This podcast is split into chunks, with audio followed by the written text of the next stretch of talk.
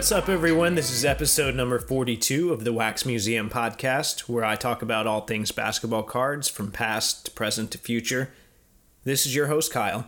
As always, you guys can find me throughout the week on my social media. My Instagram is at Wax Museum Podcast. My Twitter is at Wax Museum PC. And after last week's episode with the owner of the Altered Curry RPA, a number of you did just that. If you haven't listened to episode 41, which was last week, I suggest you pause this one. Make sure to check that one out first. Real quick here, I'm going to address a few questions I received throughout the week, and then my plan is to be done with this whole saga for the time being. I really don't want to drag it on any further.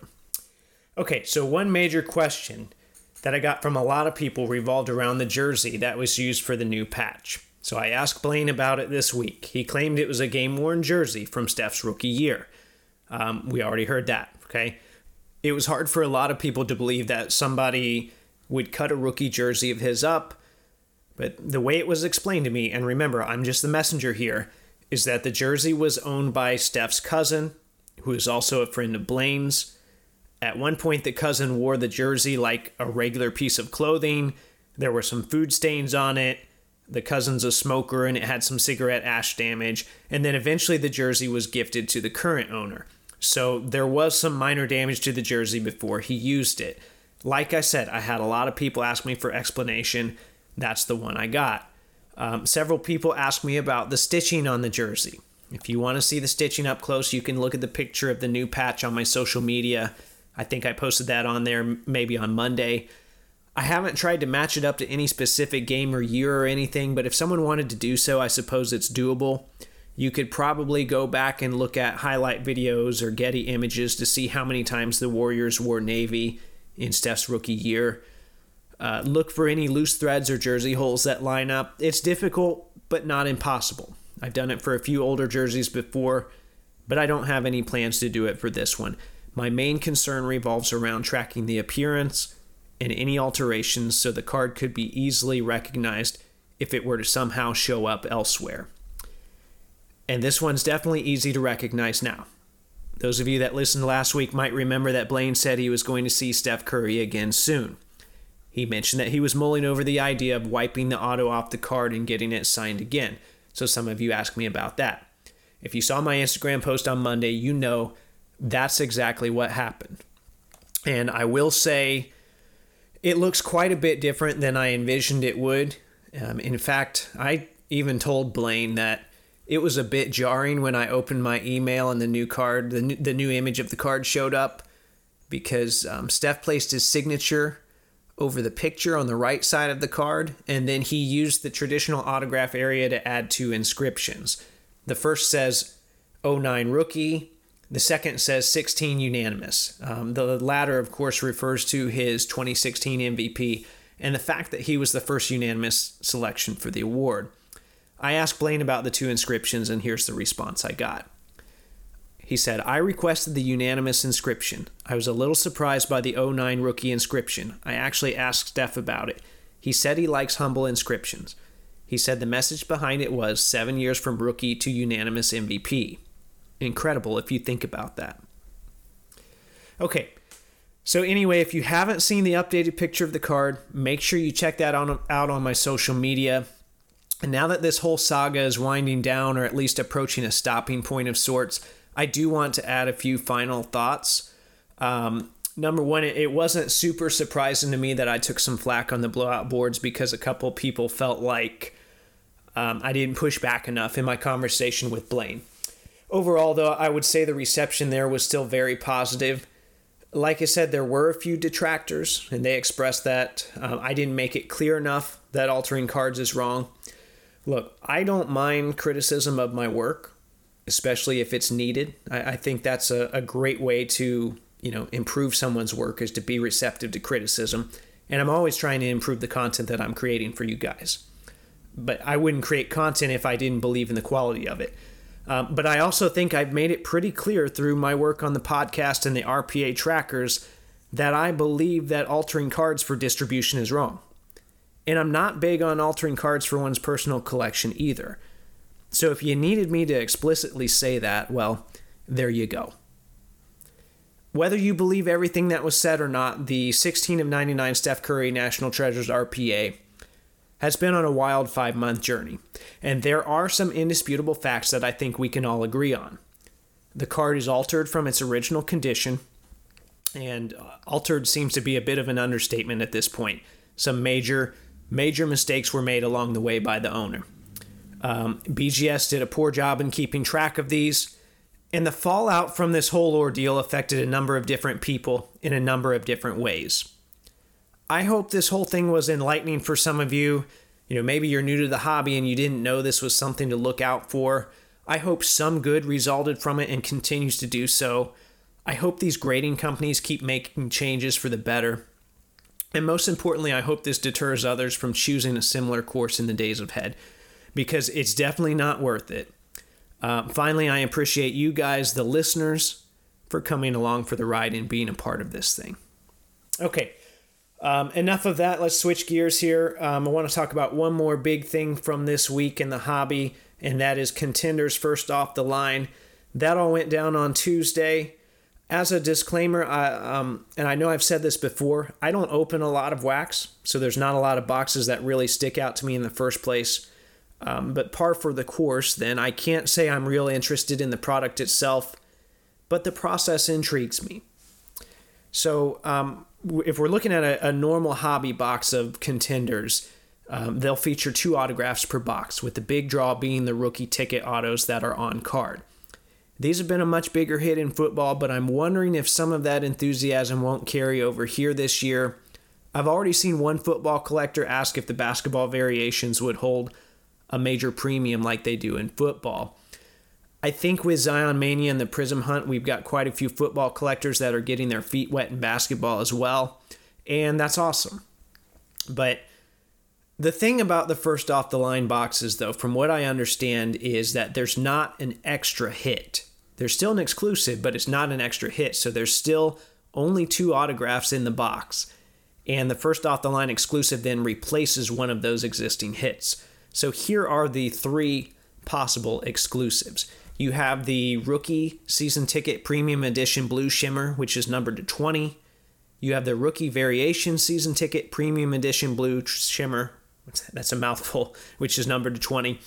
And then you have the veteran season ticket premium edition blue shimmer numbered to 10. I doubt you'll see all of those titles in your eBay listings. It'd be hard to put all of that in there.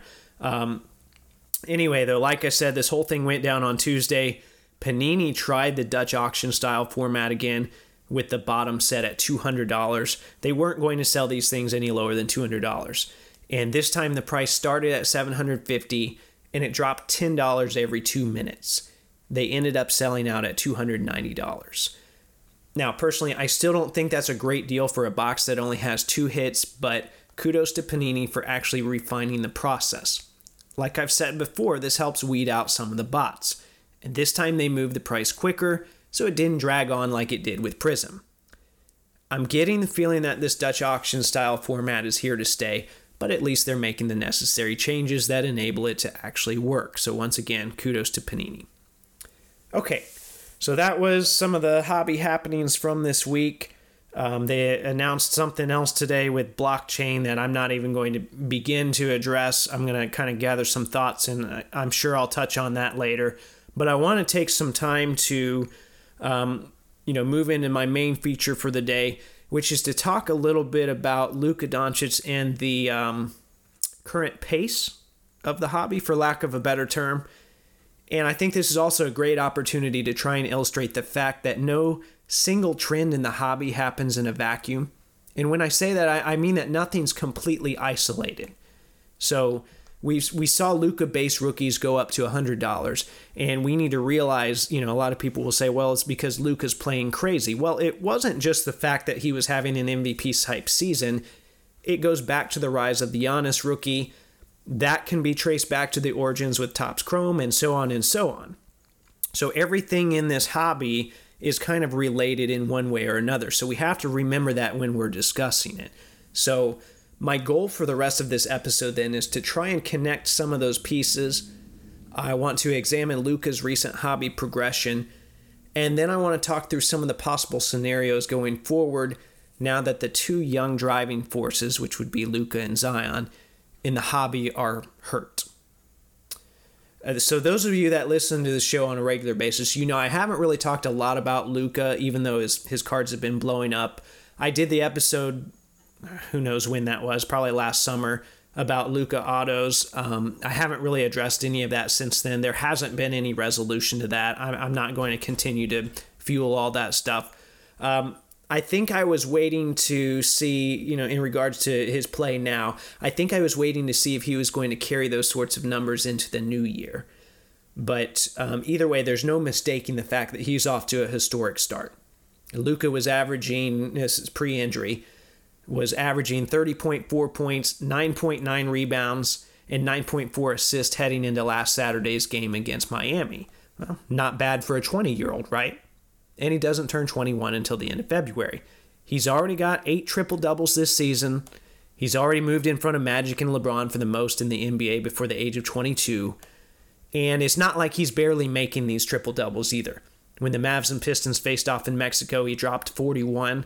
I think that's his second career 40 point triple double, which is crazy. So the list goes on. It goes on and on. If you want even more Luka chatter, make sure to check out the new House of Jordans episode which is episode number 13 called Luforia. Sorry, Christina, I know you hated that title, but it is what it is. Okay, as that title suggests, though, which I thought it was a good title, a lot of people have gone Luka crazy. And this is definitely affecting the card world and quick. I would say about a month ago, I found a couple of uh, 2018 2019 optic mega boxes at Walmart. And um, the thing about those is they have the optic shock parallels. I've never been big on those, and those boxes are just chocked full of them, so I passed. Um, even with the potential to pull a really valuable card, I, I felt like passing was a responsible decision at the time. I really didn't want to drop $80 on those. Well, about a week after that, those boxes became highly sought after, and I'm kind of looking for them at that point, and you know, of course, there's none to be found. Um, another example last month I was at a local card show that had 2018 2019 Prizm Blasters for $35 a piece. You know, you know people are Luka chasing. Um, I've opened plenty of those at $20 and I felt like that price was kind of brutal. So I put my foot down because I didn't want to get stuck with any more Bradley Beal relics for my dollar box. Um, well, now $35 seems like a great buy for some people. Personally, I still wouldn't break at that price, but to each his own. People are buying them at that price and much higher now. So, those price jumps, look, I understand though, there, there's still a small chance that you'll hit something big. There's the Luka or the Trey Hollow, the LeBron Hollow, the Luka Silver. Um, that's not really a game I want to play, but I get it. The recent trend that really makes me scratch my head though involves the people that are hunting down blasters and hangers of 2018 2019 products like Chronicles and Threads. And, you know, if they were just buying the product for a cheap chance to pull low end Luka rookies, I get it. But a lot of people are hunting these down to buy them and keep them sealed. Now, you can probably buy all the common Luka rookies from Chronicles for under $10. Hey, look, I'm only one guy and I encourage people to collect what they like if you like sealed boxes, if that really does it for you, then keep doing what you're doing. Otherwise, though, open your packs. Okay, these these aren't you know huge investments. Open your packs. Enjoy the packs. They were made to be opened, right? The, to me, the whole thing's a little ridiculous. How much of a premium do you really think people are going to pay in a year or two for a chance to pull one of the lowest priced Luka cards on the market? Now, when it comes to analyze the the excitement towards a specific player, especially a rookie, the universal go-to in the past seems to be the price of silver Prizms, and that makes sense to me. There are some common variables between years that make that a viable strategy. But when people are holding sealed blasters and hangers of the super low end products, that proves to me that we're now entering uncharted territory. Nobody was hoarding hanger packs of Panini Complete back in 2015 looking for Karl-Anthony Towns rookies. Um, you know, in fact, I still see Panini Complete in the clearance section at Walmart from time to time, and that's several years later. So this whole Luka hunt is something else. Um, but you know, people want to get in on the excitement, even at the lowest level. We're seeing the same thing this year from Zion, and he hasn't even played. You know, maybe baseball's at a slow point, football's winding down. You see a lot of those collectors at Walmart and Target joining in on the Zion chase. And you better believe that Luka and his recent performance on the court plays a large part in that. Like I said, nothing happens in a vacuum. With that being said, though, you know, I'm no different than a lot of you guys. I've been watching the NBA for over a quarter of a century now, and I've seen a lot of stuff happen. I've also missed out on a lot of stuff because I didn't appreciate some of it in the moment. I didn't go out of my way to really see it, whatever the reason was. And hindsight is 2020, but I don't want to take anything for granted going forward. So Luka's hot start has me tuning into more Mavs games than I normally would, and they've been pretty successful this year. Heading into last Saturday's game, they had a 17 and 7 record, but on the whole, I would say the roster is still pretty gross. Yes, they've got another big name with Kristaps Porzingis, but a lot of the time he still looks like somebody that hasn't played in an NBA game for 20 months. So, who's their third best player? Well, it's either Tim Hardaway Jr. or Seth Curry. Either way, there's a major drop off, and it's no secret that their success is a testament to what Luka has accomplished. So, um, you know, following this year, I one of my good friends from high school, he's also a big NBA fan. Last Saturday, I went over to his house. We made plans ahead of time. The sole purpose, um, we wanted to watch the Mavs Heat game because the Heat are another team that's been a pretty good follow on league pass, so it seemed like a no brainer. That was kind of our marquee matchup for the night. Well, I get there about a minute and a half into the game, Lucas sprains his right ankle. And it's one of those injuries where you can tell pretty quick that he's not coming back. And he hasn't come back since then. Now it's looking like he might miss a couple of weeks. Keep in mind, this was at the highest point of Luforia, right? I'm going to steal a term from House of Jordans. Um, I don't know if it had peaked yet, but it's the highest point we had seen. It was the best he's been on the court. Low end cards were hitting record sales numbers. Um, high end cards continued to rise. So when he's clutching his ankle and hobbling back to the locker room, people were freaking out. It's not like everyone rushed to eBay to list their stuff, but for a lot of people, there was um, definitely a newfound sense of caution. And when it comes to active players in the hobby, we've been kind of spoiled by LeBron James. He's been incredibly durable throughout the duration of his career. He's already 13th all time in regular season minutes played. He's um, first all time for playoff minutes at over 10,000 minutes just in playoffs alone. The guy went to the finals eight straight times. I know he was hurt a little bit last year, but by that, you know, by this point, he's already one of the top three players of all time. I'm not, I say top three because I'm insulating myself from having to make any arguments here that's going to split people. Um, Luka, on the other hand, is only 20, and that can work to his advantage in some ways. You know, in the grand scheme of things, it's a very minor injury. He should be able to bounce back pretty quick. Uh, in fact, I think the Mavs dodged a bullet here. They get to see what they have on the court without him but they've also won enough games that missing him for a couple weeks won't completely tank their season. And maybe this forces Porzingis to be more aggressive and kind of come out of his shell. Who knows? Um, on the cardboard side of things, he doesn't have the track record to serve as a safety net if something happens. And when he's not on the court to maintain that same level of play and excitement, when his triple doubles aren't on SportsCenter, when his highlights trail off on social media, that excitement dies down a little. And there were a lot of people that were buying very aggressively. And like I mentioned earlier, there were a lot of people that were buying and stashing. And this injury is really a small but effective reminder that no one player is invincible. After watching the NBA Finals last year and the first months of this season, I wouldn't think that that reminder is needed, but it, it does kind of feel like a long time ago already. And sometimes it's easy to get caught up in all the hoopla as it's happening. You know, watching Luka is exciting. So now that we've kind of put on the brakes, and now that we have this injury, that begs the question where do prices go from here? And as I move into this next part, I want to preface this by saying that I'm not looking to give people buying advice. What I want to do instead is to present you with some things to think about that I think can help you in the face of any decisions that you might be poised to make. And that's not just with Luka, but with other young players as well.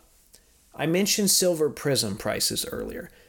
yes, like any other big card, I'm sure some of the sales are manipulated, but I still like looking at the data because it's a common, desirable card. It's very liquid. It's one of Panini's older sets. Um, it gives you a pretty clear picture of a particular player's market over a period of time. And I, I know the print runs vary across the years, but it's still one of the best data points that we've got. If you want to track Luka's silver sales, you can look at some of the data on a website called breakerculture.com. And I don't do a lot of actual pricing analysis. You know, you guys know you don't hear me do a lot of talking about price on here, but um, that's a site that's a great resource to refer to if you want to see more. Once again, that was breakerculture.com. And looking at volume 15 of their Luka price ladder, just from October to November, PSA 10 silver prices rose an astounding 44.1%. They went from $625 to $810. So that was a jump of almost 200 in just one month. Jump forward another month to December 1st. Uh, you have, on that day, Luka and the Mavs beat the Lakers in LA and then the next day, a PSA 10 copy sold for $2,400. So October to November, we had a 44% jump. And then November to December, the price tripled. Well, you know, at least for that one sale. That's not to say a lot of copies were selling for that, but it did reach that point. I would be genuinely interested in talking to the one person uh, or the people, if there were multiple, that were buying these at $2,400. You know, maybe it's some of you and maybe you have good reasons. I know some people think he'll win the MVP.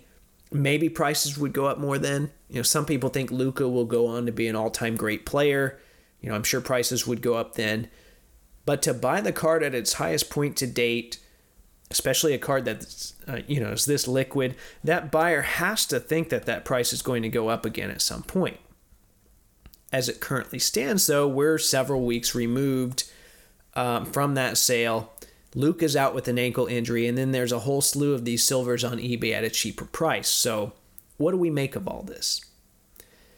I'm in a group chat with a couple of other content creators. It includes Chris from the House of Jordans and Jake from 90s B-Ball Cards.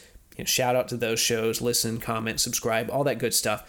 But um, I was talking with them, and there were a few good thoughts that emerged, and I think they're worth passing along. So, the first one involves um, cards that are readily accessible. That's your Prizm type stuff. Those are all very liquid. Those are all the common cards that the investor types go for, and it's easy to see why. There's not a lot of guesswork when it comes to determining a set value. A lot of people can get them, a lot of money can be made. You know, there's nothing really unique about them, so when they reach a certain profit threshold, you know, there's not an emotional attachment. There's no hesitation in moving them. You just know that's the number I'm trying to get to. So that's why you saw guys like Gary Vee going after this Giannis Prizm card. Um, if he just went for serial numbered stuff instead, he wouldn't be able to acquire and move as much of it. And you've heard, you know, you've heard a lot of people talking about that as far as the long term game. They think that going for numbered stuff is ideal for the future. We'll see. You know, I don't know where things are going. Um, all of that type of stuff though the stuff that you know is very common that's the stuff that was moving a lot before the injury. And that's the stuff that will continue to circulate through the market. But the liquid stuff and the low end stuff has all come down a bit since the injury. And for the most part it's settled about halfway between preseason prices for Luka and peak prices. I don't think people are getting rid of their stuff in mass quantity. It's not like they're trying to get out of the Luka game entirely but the injury forced the bulk of the people that are buying to pump the brakes a little. And since the next batch of Prizm is out at the same time, it makes for an easy transition. Meanwhile, then, the stuff that's rising still, you know, regardless of the injury, seems to be the really rare stuff. That's the stuff in the hands of the long term investors, the hardcore collectors, etc. Um, just this last week, a raw Luka National Treasures RPA sold for an all time high you know, we'll see if that sale actually went through or if it get, or if it gets relisted. But the timing is interesting. You know, maybe this stuff's legitimately drying up. You know, people are, are not getting rid of it. Um, maybe more people are entering the fold. You know, maybe a combination of both. Uh, maybe people are really sold on him having a LeBron or a Curry like career. And like everyone else, they're saying, you know, I wish I'd bought more LeBron back in the day. You know, we'll see. Only time will tell. But this is definitely something we need to stop and think about as all of us are running all over our respective cities chasing shiny cards of an injured player. And just know when I say that, I'm right there with you. Um, the top two young players in the league right now are hurt. And the term young is relative. I know, you know, Giannis is still very young. There are other guys that are, you know, in the grand scheme of things, they're young, but I'm talking about 21 and under. So if Luka and Zion are the two players that are largely driving things, how is that going to affect the future of the hobby?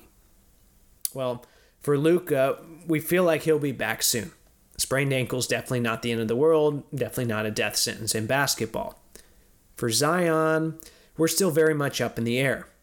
Uh, I've heard the Greg Oden comparisons. I think that those are a little ridiculous. Their issues are not similar at all. Um, either way, though, the Zion injury didn't really hurt the Prizm release, in my opinion. But what happens if we get 20 releases into the year and he still hasn't played? Are people going to be able to maintain that level of anticipation for that long before they move on to something else? You know, at that point, maybe we've had our fix of shiny cards. We start to experience Zion fatigue you know, who knows? It, it's a much different game than, um, you know, Blake Griffin when we were waiting for him, and, and a much different game than even Ben Simmons, and that wasn't that long ago.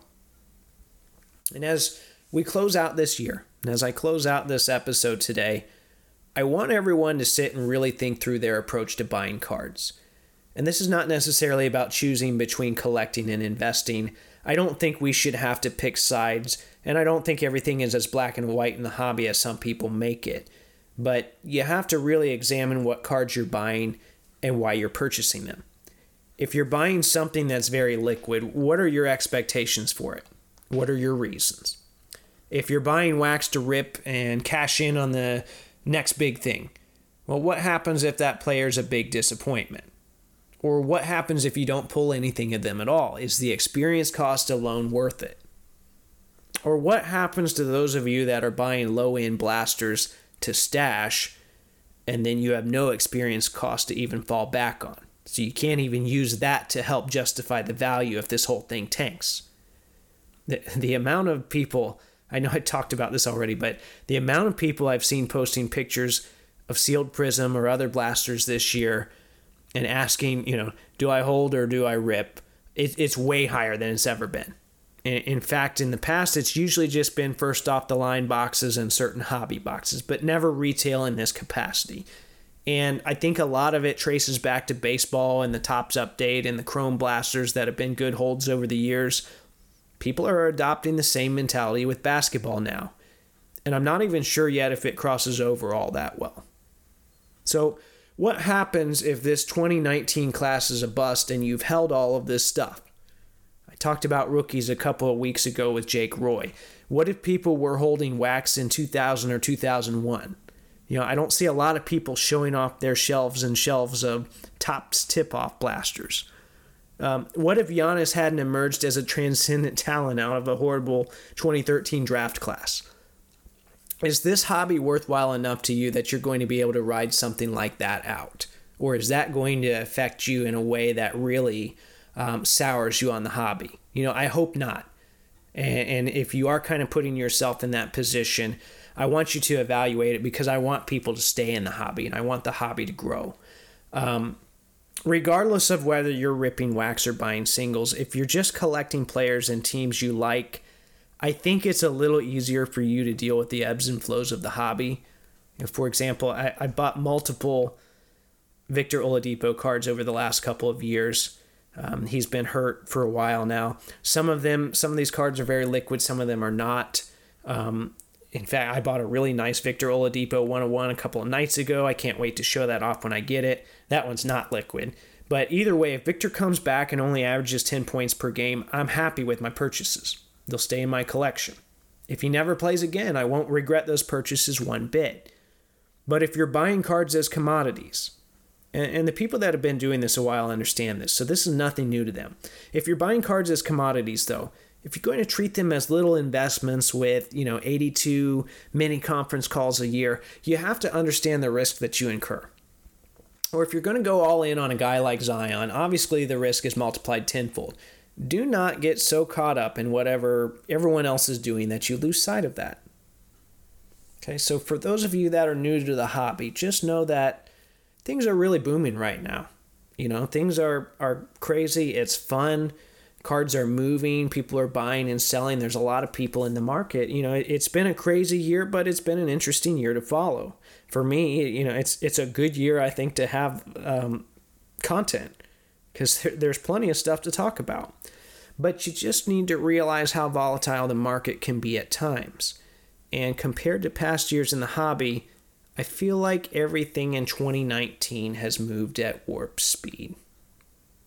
Anyway, I know I kind of jumped around a, a, bit today, but those are some thoughts I've been meaning to share with you guys. I hope I gave you something to take back with you this week and think about, and I'd love to hear from you.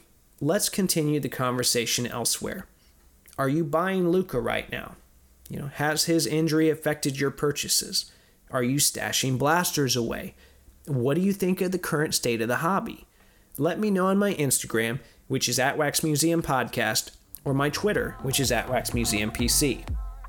In the meantime, if you like the content I'm providing, please subscribe, rate, and review on iTunes or Google Play. Hit up the Podbean site for a link to the merch store. Tag Taco Bell and let them know they can pay me in burritos. And until next time, this is the Wax Museum Podcast.